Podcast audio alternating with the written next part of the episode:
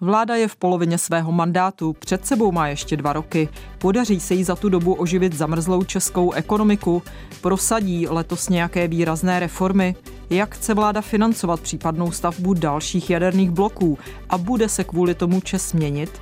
Zeptám se na to našeho hosta, kterým je ministr financí a první místo předseda ODS Zbyněk Staňura. Příjemný poslech prvního dílu v novém roce 2024 přeje Jana Klímová. Peníze a vliv.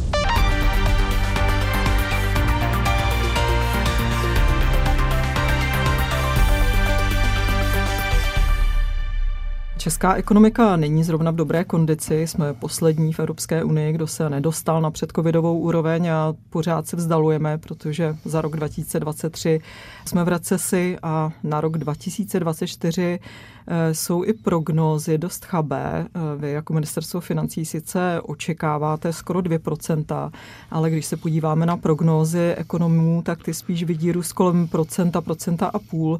Zůstáváte optimistou pro letošní rok? Optimistou zůstávám v tom, že po dvou letech porostou reálné příjmy našich obyvatel, to znamená, že zvýšení platů a mest bude vyšší než očekávaná inflace eh, v letošním roce. Ty odhady jednotlivých institucí se od sebe příliš eh, neliší. Ale já bych chtěl říct, že jsem v závěru loňského roku četl zajímavý komentář ekonomů, kteří říkali, že se příliš soustředíme v té debatě na HDP a že možná důležitější pro prosperitu našich občanů je něco, čemu se říká reálný hrubý národní důchod, který eh, zohledňuje, jak rostly příjmy domácností. A od toho roku 2019 u nás narostly o 9 Průměr v Evropské unii je 5% a v tomto ukazateli jsme na devátém místě z 27. To není určitě špatné číslo, ale jsem optimista v tom, že příští no. rok očekávám růst, růst HDP. Nicméně i přesto, že tedy reálně národní důchod eh, asi zřejmě rostl, tak eh, přeci jenom poptávka spotřebitelů rekordně propadla.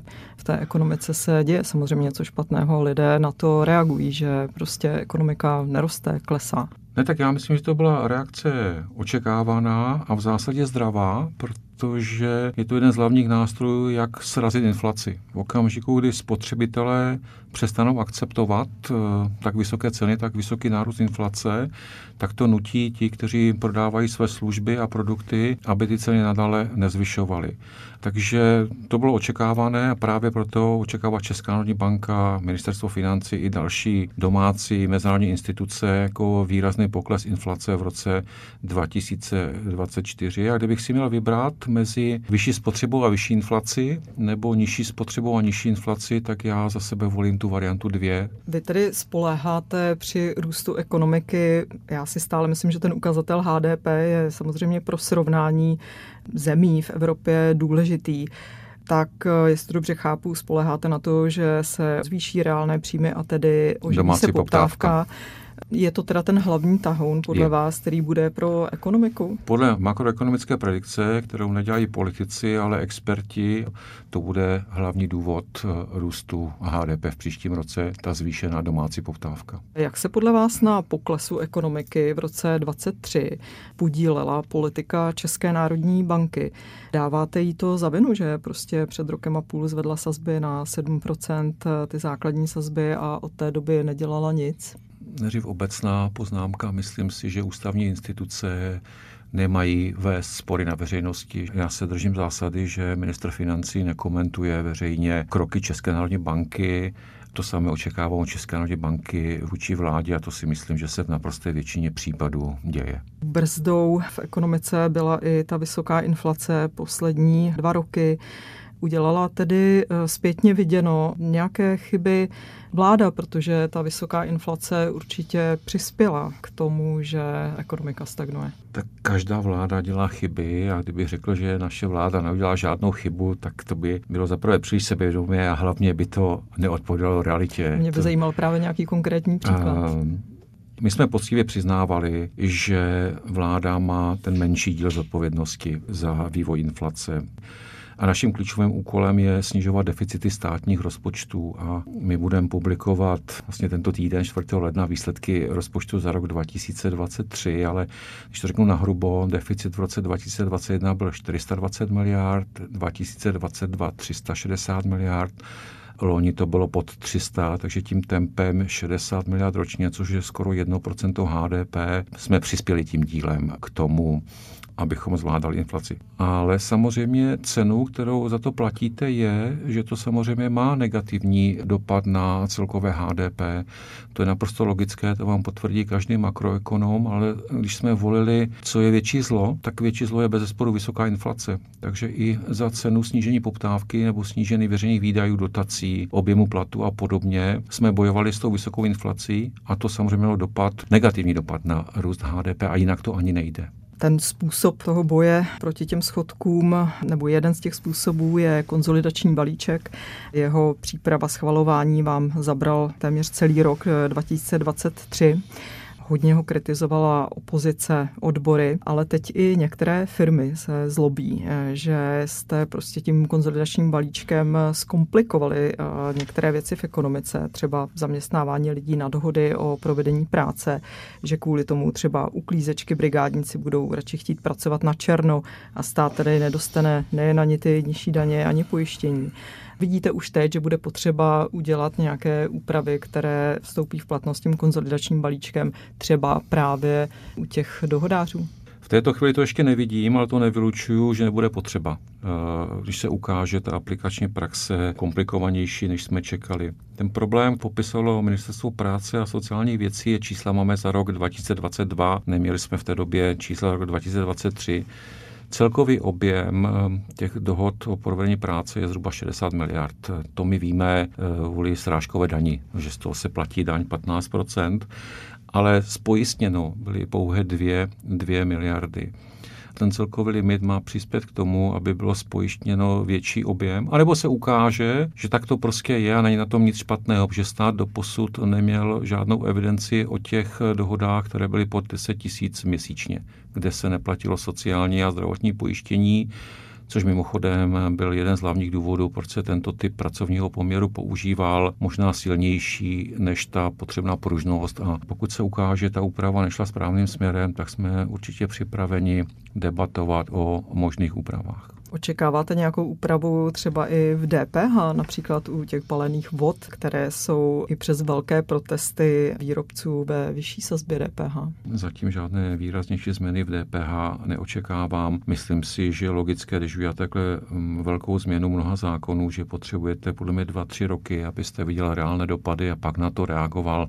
Nemyslím si, že by bylo rozumné co tři měsíce například měnit eh, sazby v DPH. Přijde letos zdanění tichého vína? Já bych byl pro, ale nejsem schopen eh, odpovědět kladně, když rád bych odpověděl kladně. Já se netajím tím, že dlouhodobě jsem pro. Jen v té veřejné debatě mě překvapila jedna jediná věc, že se o tom nemluvilo dříve. Je to jedna, jedna, jeden z kroků, který jsme zvažovali v rámci konzolačního balíčku. Byl to jeden z kroků, které nám doporučili experti z Nervu.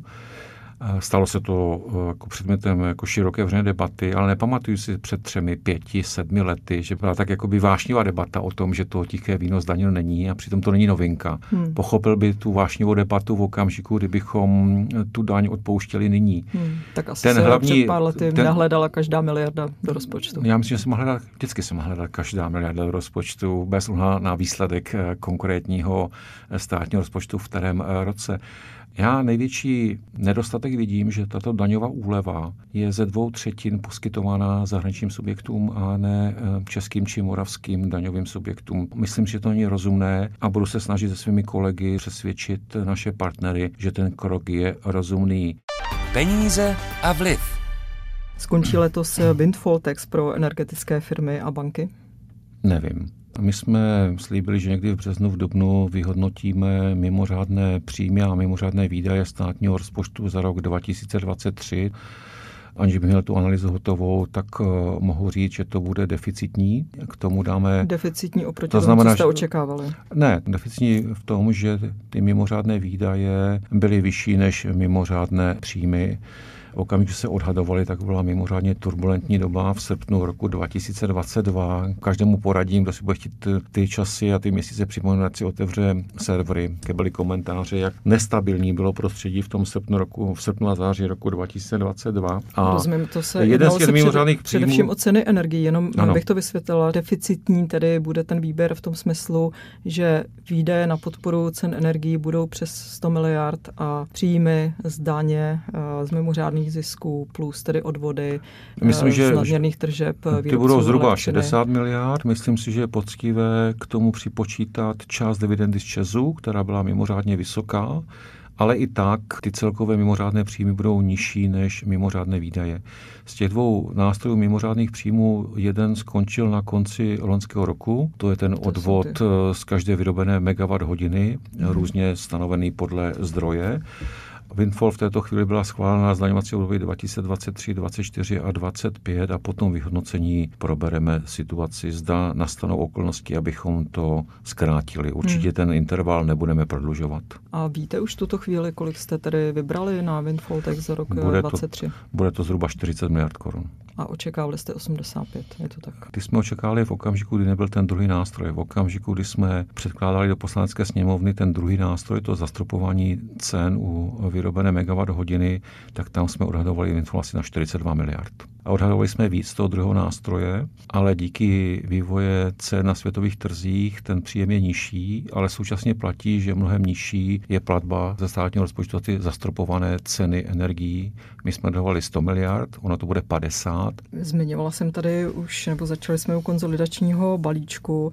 Souhlasíte s názorem, že jste přípravou, schvalováním toho konzolidačního balíčku během celého roku 2023 tak trochu promeškali čas na nějaké zásadnější reformy, ať už ve školství, zdravotnictví, stavebnictví, trhu práce, aby ta ekonomika stagnující se trochu víc rozjela, nebyla závislá jenom na spotřebě domácností? Nesouhlasím. A současné mnohé ty hlasy jednostranně spolehají na výdaje státního rozpočtu.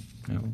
Velmi často jsme kritizováni, že omezujeme výdaje. Myslím, že není cesta, aby stát eh, zvyšoval deficity. Na co se musíme soustředit v těchto dvou letech je, abychom odstraňovali překážky pro soukromé investice. Že i v tom nejoptimističnějším scénáři stát nemůže investovat vše, co by česká ekonomika potřebovala. Potřebujeme opravdu mohutné soukromé investice musíme začít u délky povolacích hmm. procesů, tam už jsme nějaké kroky udělali. Tak já věřím, že ta aplikační praxe přinese podstatné zlepšení, aby ta samotná příprava důležitých staveb netrvala tak dlouho. Přijde tedy v letošním roce něco, co by ekonomiku mohlo lidově řečeno nakopnout? Tak jestli očekáváme nové státní výdaje, tak to určitě ne. To nemyslím, ale třeba Já ty myslím, soukromé investice. Eh, no to je setrvalý proces. Já myslím, že musíme identifikovat ve spolupráci s podnikatelskými svazy ty překážky, které brání silnějším soukromým investicím. Chci jenom připomenout, že pro roky 2023, ale i pro letošní rok 2024 jsme výrazně zkrátili doby odepisování, abychom povzbudili investiční aktivitu firem. A to nám například vyčítají odbory, které vyčíslují negativní dopad do státního rozpočtu 10 a více miliard, ale já myslím, že to byl správný krok aby firmy měly motivaci, ekonomickou motivaci, aby co nejvíce investovali. Často soukromí podnikatele nebo investoři se vyhnou Česku i z jiného důvodu, než jsou ty dlouhé povolovací lhuty, a to je, že tady neseženou lidi. Jste připraveni třeba během toho letošního roku udělat nějakou zásadnější změnu třeba v oblasti pracovního práva, aby byl pružnější ten trh práce, více ho otevřít. Já jsem určitě pro, nicméně musíme říct, že reálně máme nulovou nezaměstnanost. Jo. To znamená, pokud budeme chtít zvýšit počet pracovníků, tak musíme otevírat náš pracovní trh, protože z domácích zdrojů už není šance. Je jedna oblast, na kterou bychom se měli zaměřit a to je sladění rodinného a pracovního života.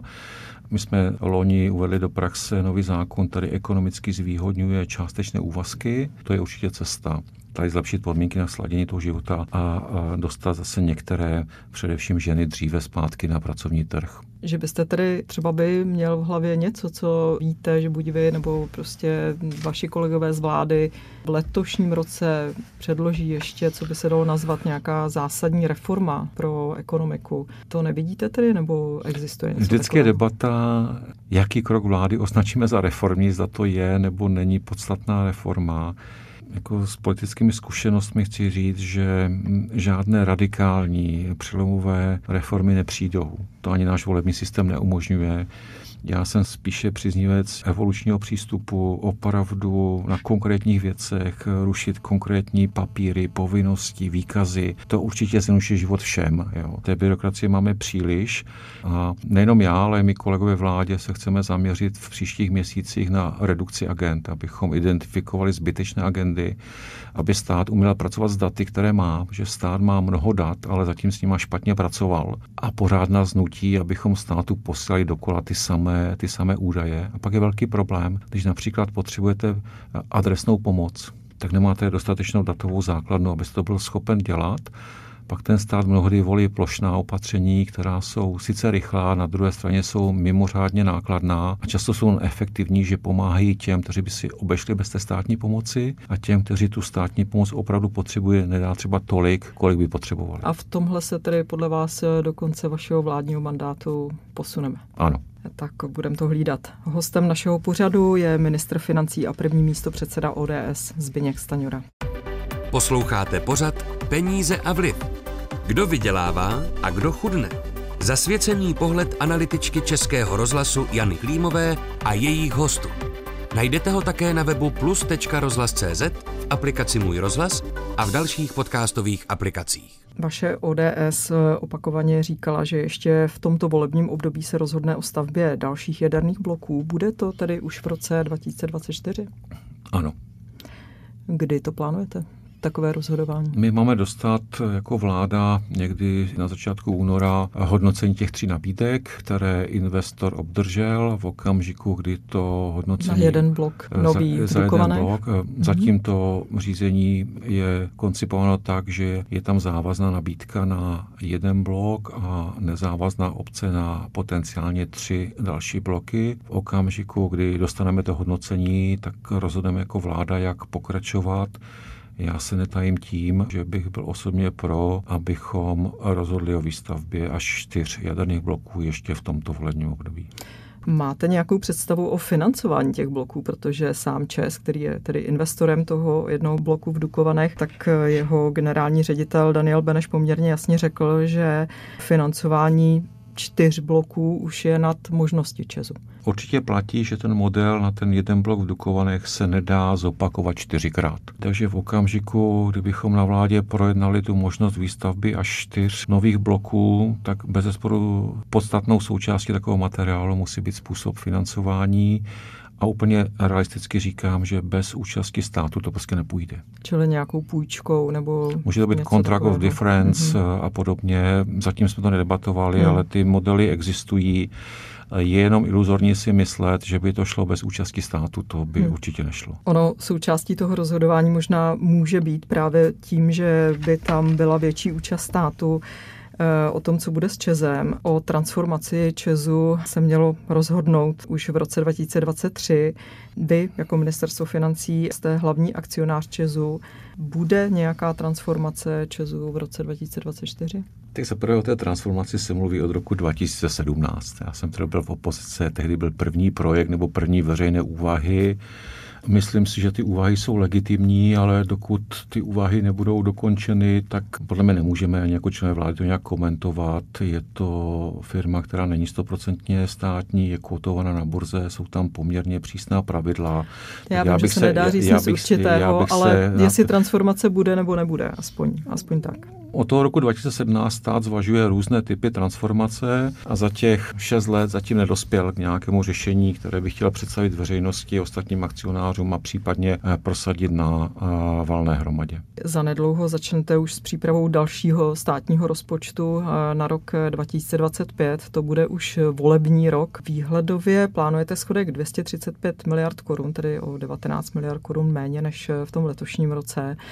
Bude to podle vás udržitelné, když půjde o volební rok? Nebudete mít tendenci některé výdaje zase zvýšit? Nebo Bez sporu se některé výdaje zvýší. Není to tak, že můžeme zamrazit všechny výdaje na úrovni letošního roku. Mnohé výdaje státního rozpočtu jsou automaticky valorizovány. Samozřejmě. Takže bez sporu ano, některé výdaje určitě porostou, ale já myslím, že není to tak dávno, co jsme schvalovali jak státní rozpočet jako 2024, tak střednědobé rozpočtové výhledy na roky 25 a 26 a pevně věřím tomu, že tu ambici naplníme a ten uh, deficit bude 235 miliard. Ono není důležité to samotné číslo, ale vlastně ten poměr v dluhu veřejných financí za ten konkrétní kalendářní rok a ten by měl být v letošním roce 2,2% a měl by být uh, i v příštím roce snížen. Myslím si, že je to správná cesta. Byl to náš klíčový volební, předvolební slib, že dáme veřejné finance do pořádku a Samozřejmě vždycky jednodušší je první úsporný rozpočet, těžší je druhý, třetí, to už byl čtvrtý, tam ty další úspory se už hledají těžce, ale zhodli jsme se na tom čísle před několika měsíci a, a věřím, že ho naplníme. Budete pokračovat i pro rok 2025 nějakým škrtáním dotací, což byl takový hit, ano. Eh, řekněme, eh, roku 2023 a platí to tedy v letošním roce. Zároveň přiznejme, že vlastně to škrtání postihlo nejvíc dotace v energetice, v menší míře pak dotace v zemědělství. Pak jste zároveň museli třeba v energetice část dotací zase vracet zpátky, protože velké firmy protestovaly eh, s tím, že to poškozuje jejich konkurenceschopnost. Nebylo tedy to škrtání až eh, přehnané a Plánujete ještě něco? Nebylo a určitě budu vyvíjet tlak na ostatní členy vlády, aby škrtali ve svých dotačních titulech. Já bych byl rád, kdybychom tu debatu otočili úplně naopak, aby každý člen vlády obhájil, proč má být dotační titul. Ne, proč nemůžu nějaký škrtnout. Měli bychom se vrátit k původnímu smyslu dotací a to je snižovat regionální rozdíly. Eh, ale pokud se k němu vrátíme, tak to zase nebude populární, že dneska jsou dotace vlastně plošné po celém území. A když se podíváme zpětně, jak úspěšné byly jednotlivé územní celky, tak ty rozdíly se spíše zvyšovaly mezi nejbohatšími a nejchudšími regiony, než aby se snižovaly. A teď ještě k tomu té platbě za obnovitelné zdroje. To není dotace pro ty podniky, to je dotace pro ty, kteří provozují obnovitelné zdroje. A v minulých deseti letech v průměru ta dotace státního rozpočtu byla mezi 20 22 miliardami v průměru, někdy to bylo 27 miliard a příští rok to bude 12,5 miliardy. I tady je vlastně snížení zhruba na 50% průměrné hodnoty těchto dotací, které platí státní rozpočet. Vlastně všechny dotace platí daňoví poplatníci, buď přímo, ať už jako domácnosti no, nebo firmy, ale... anebo nepřímo přes státní Tak ale teď, uh, teď to v těch cenách nesou, uh, nesou ty velké firmy, které to samozřejmě uh, znevýhodňuje na trhu, protože se srovnávají s podmínkami třeba v okolních zemích, kde takovou zátěž nemají. No, já myslím, že vždycky potřeba to opravdu porovnat, nejenom podle novinových titulků v zahraničním tisku. Pak se mnohdy ukazuje, že například platba za regulovanou složku zejména elektrické energie v jiných státech vyšší, protože mají větší objem obnovitelných zdrojů a to klade mnohem větší nároky na tu přenosovou, přenosovou síť. Tak tady se snažíme dělat nějaké střednědobé projekty, to znamená například peníze z emisních povolenek více investovat i do rozvoje přenosové sítě, aby ten budoucí rozvoj, který bez zesporu nastane, aby se pak zpětně neprojevoval ve zvýšení té regulované složky ceny elektrické energie. V roce 2024 nás čekají volby do Evropského parlamentu, krajů a senátu také. Vaše ODS v eurovolbách kandiduje v koalici Spolu a její lídr Aleksandr Vondra nedávno řekl, že klíčové téma bude migrační politika a bezpečnost a Green Deal a jeho dopady. Vy s tím souhlasíte? Jsou tohle témata, s kterými se dají vyhrát volby? Myslím si, že ano, je to to hlavní, co se řeší na evropské úrovni. To si musíme připomenout. V této chvíli probíhá intenzivní debata o migračním paktu, to znamená, jak se Evropa jako celek má bránit ilegální migraci. A to myslím, že klíčové je. S tím souvisí samozřejmě bezpečnost, protože pokud připustíme masovou ilegální migraci, tak se velmi zhoršuje bezpečnostní situace. A o dopadech Green Dealu to platí přineseně taky. Myslím, že platí, že plány a cíle Green Dealu narazí na to, kolik za to zaplatí střední třída na západě, a to se stalo loni a letos, tak ty plány budou zreálněny. Jo, protože jedna věc, eh, když se přijímají nějaké deklarace, co máme za 10, 20, 30 let, a druhá věc, když to má dopad na daňové poplatníky v celé Evropě, tak pak vidíme velký odklon eh, od stran, které to propagují, tak uvidíme, jak dopadnou evropské volby nejen v České republice, ale v Evropě jako celku. A pak může nastat mnohem racionálnější debata o těch cílech v Green Dealu, než jaké jsme byli do posud svědky. Říkáte sice, že je to evropské téma, nicméně lidé často berou jakékoliv volby jako takové vysvědčení pro vládu. Vy jste podle nedávného průzkumu Medianu pro Český rozhlas dostali čtyřku jakoby na vysvědčení od lidí, vaše vláda. A to hlavně kvůli vysoké inflaci a zdražování jídla a energií. Nemyslíte si, že třeba toto jsou hlavní témata, která lidi zajímají? Určitě Také ano. to, na co se třeba budete chtít soustředit? Určitě ano, ale to je téma domácí politiky a musíme se na to soustředit. Ale v Evropském parlamentu se tyhle ty eh, problémy neřeší a nemohou řešit. Na to není kompetence na evropské úrovni.